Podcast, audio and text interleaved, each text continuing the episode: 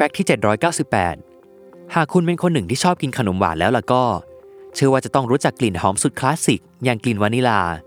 ซึ่งถ้าถามต่อว่า กลิ่นวานิลาที่แท้จริงมีที่มาจากไหน ต้นวานิลาคือคำตอบนั้น แต่ในทางกลับกัน แล้วถ้าเป็นกลิ่นวานิลาสังเคราะห์ล่ะ เขาสังเคราะห์มันมาจากอะไร สารเคมีในต่อมทวารหนักของตัวบีเวอร์ คือคำตอบของกลิ่นวานิลาสังเคราะห์ โดยกลิ่นที่ว่านี้มาจากสาร castoreum ที่พบในส่วนบริเวณโคนหาง และบริเวณกระดูกเชิงกรานของบีเวอร์ ตัวสารมีลักษณะเป็นสีน้ำตาล เหนียวและมีกลิ่นหอม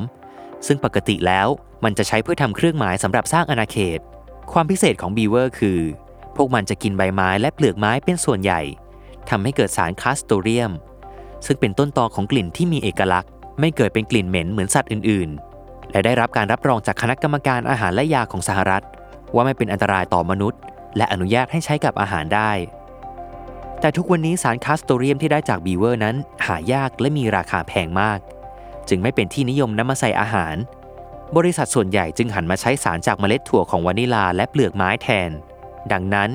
กลิ่นวานิลาที่เราได้กินในไอศครีมและขนมหวานส่วนใหญ่ จึงมาจากต้นวานิลาเป็นหลัก